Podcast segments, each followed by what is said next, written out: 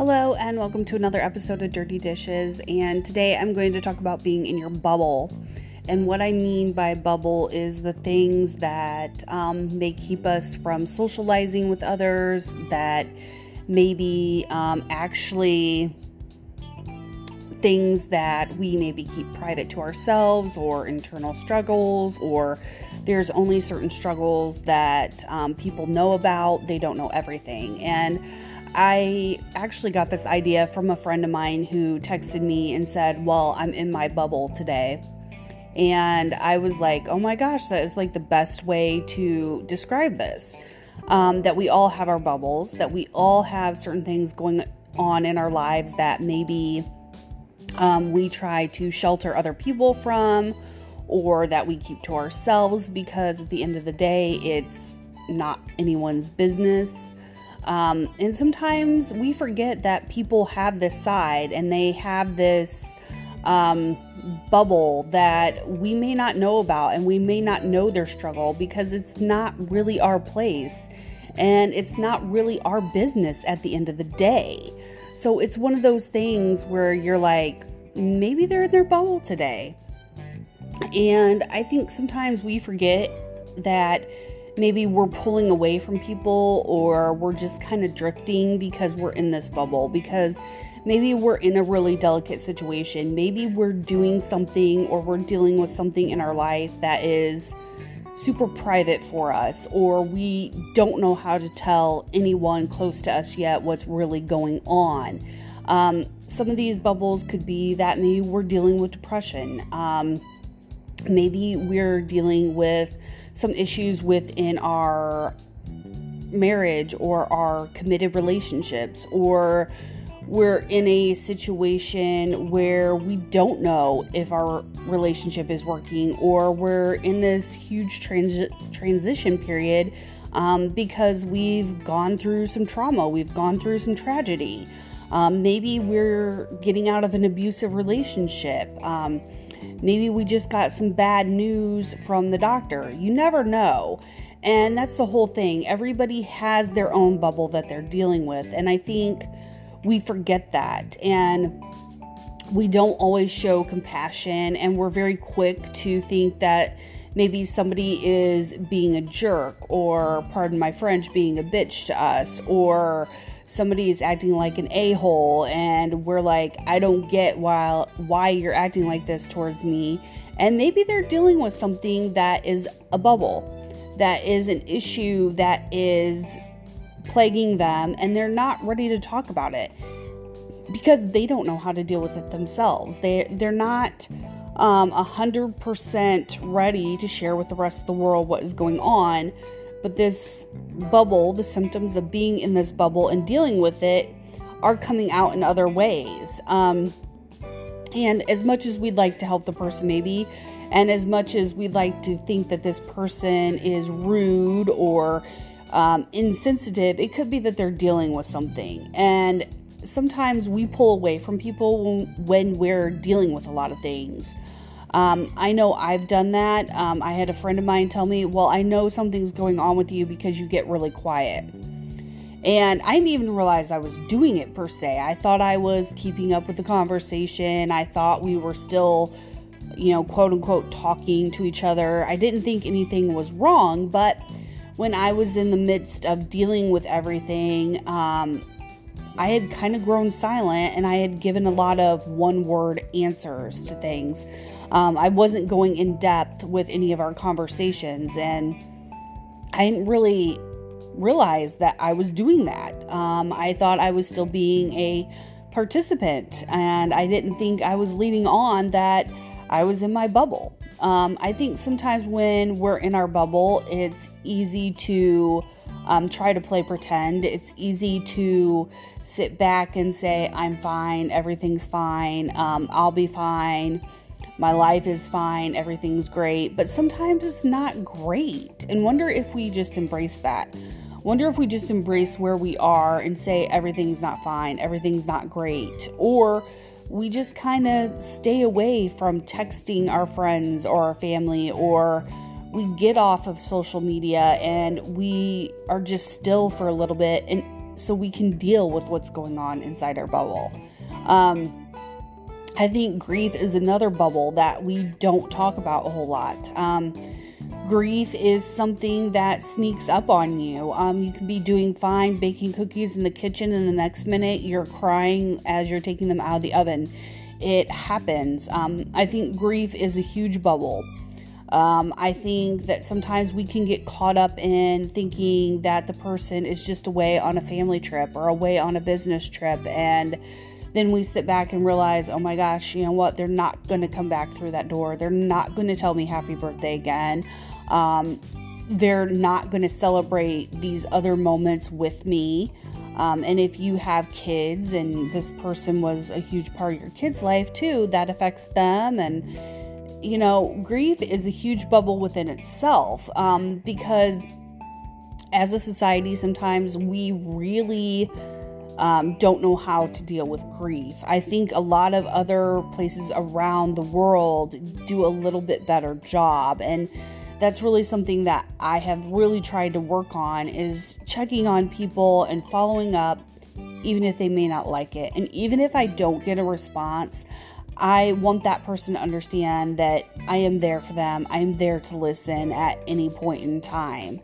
Um, and I think that holds true with anything. If you're grieving the loss of somebody, if you're grieving the loss of a relationship, that can definitely put you in a bubble.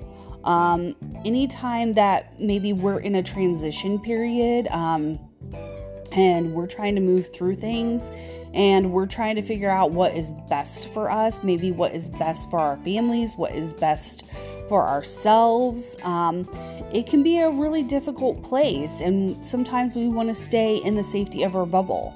Um, because you know when you blow bubbles um, if you've ever had a bubble machine as a kid or you just had bu- bubble water in general and you're blowing bubbles, they just float along. And sometimes when they run into each other, they either stick together or they pop, right? So sometimes we can hitch our bubble to another bubble, um, but other times there can be a person or something that comes along and pops that bubble and breaks breaks us free and we can tell our story if we're ready and we can actually go on and be free. Um, I think a lot of times the bubble is a safe space. It's a safe place where things can't get to us, where maybe people don't understand our situation completely and they don't have to. Um, I think also postpartum depression can be a bubble. I think there's a lot of women that deal with it in a lot of different ways. I don't think it's always completely understood. Um, I think there's a lot to be said for women that go through postpartum depression. Um, this is supposed to be the happiest day of your life, and yet you're happy the baby's here. You're happy that everybody's healthy, that you're healthy, that you made it through the delivery. Um, but you're looking at this bundle of joy and going, I don't feel the joy. And and that's a possibility for a lot of women. And I think it's something that we don't talk about a whole lot. And I think it's kind of one of those things that's misunderstood. Um, I know from my perspective, medically, I know it's something that happens after a woman has a child. It can even start um, a few months before they have the child, and we don't know how to handle postpartum depression sometimes because um, sometimes the burden can fall on the partner um, to then help take care of the child, raise the child.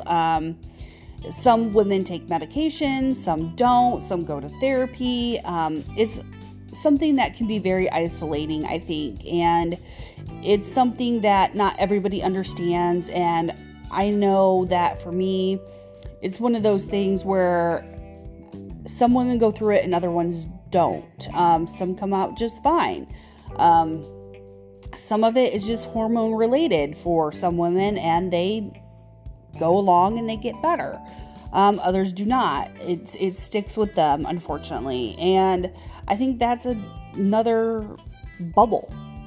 Um, I also think having kids um, is a bubble sometimes when we start having children and we grow our family, it becomes really difficult because sometimes we have friends that aren't in the same place as us. Um, maybe our friends aren't married yet, maybe they're not ready to have kids yet, and they're still out partying or living their life selfishly and you're tied down with a kid and that can feel really weird at times. You're like oh i'm over here with a kid. I'm raising kids.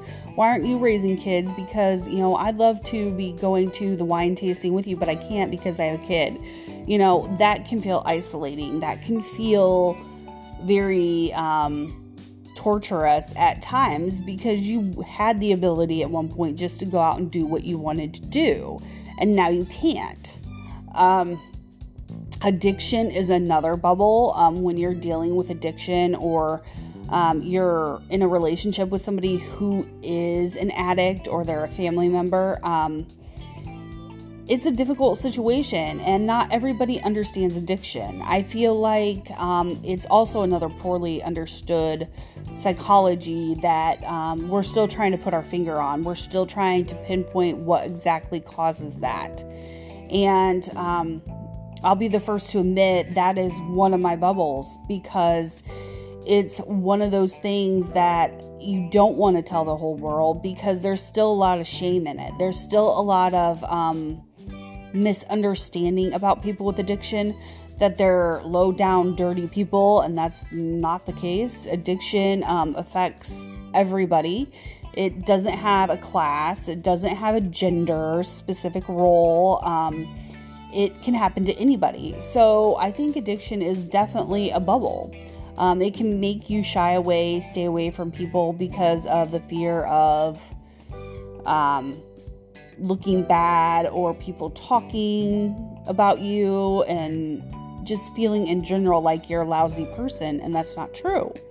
Um, people with addictions are everyday normal people. Um, they can hold down jobs, they can go through their day to day life just fine. Um, some can't and some can, and that's just the difference in addiction. Um, there is help, there is treatment out there. Like I've said before, I think therapy can benefit anyone, and I always think that um, it's worth a shot. Um, not everybody likes therapy, it doesn't help everybody, um, but I would like to believe that it can, um, honestly. But I think it's one of those things with addiction that can be our bubble.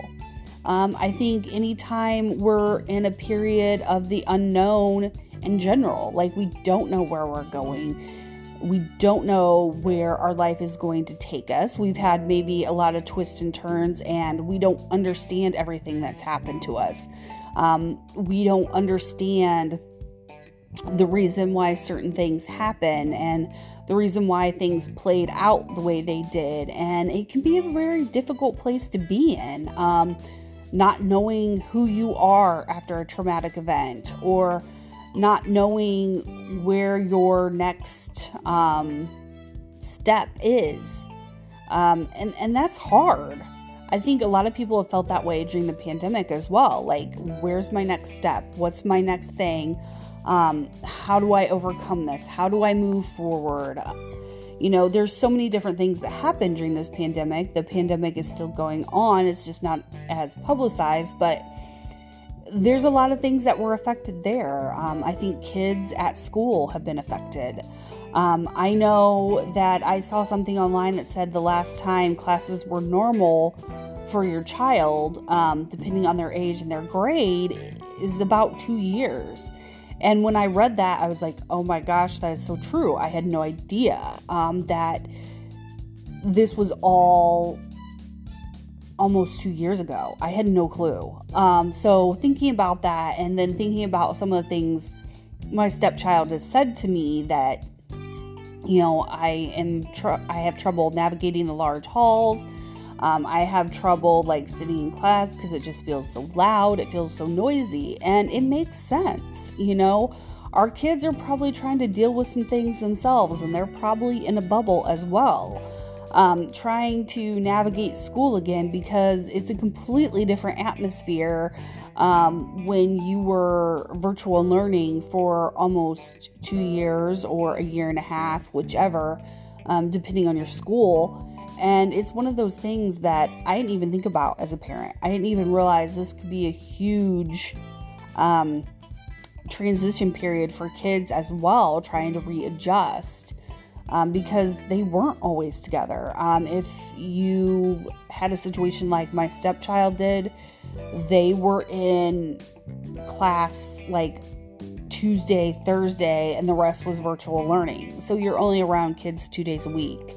Um, that's a little bit different. They've become a little desensitized um, to what school is about. And I think time management for my stepchild has also been um, affected tremendously. And I think teachers are affected tremendously too. Um, I think a lot of teachers are dealing with certain things and they have their bubbles too and trying to get back to regular class life. Um, and then also having a lot of teachers retire or leave the teaching profession. Um, that's another huge hurdle. That's another big issue, you know, trying to find the new normal. So I think we're all dealing with bubbles. We all have certain things that we keep hidden or keep off to ourselves, or maybe only one or two people know about it. So if you're dealing with a bu- bubble situation, I applaud you. Um, I think it's totally normal that we have these situations, that we have these times when things are really difficult and things are really stressful. And we don't want to tell the whole world. We want to keep it in our bubble. And I think that's human nature, and I think it's normal. And I hope that anybody who's dealing with a bubble situation can hopefully be able to move forward and, and have a positive outcome. But just remember if you're in a bubble, it's okay.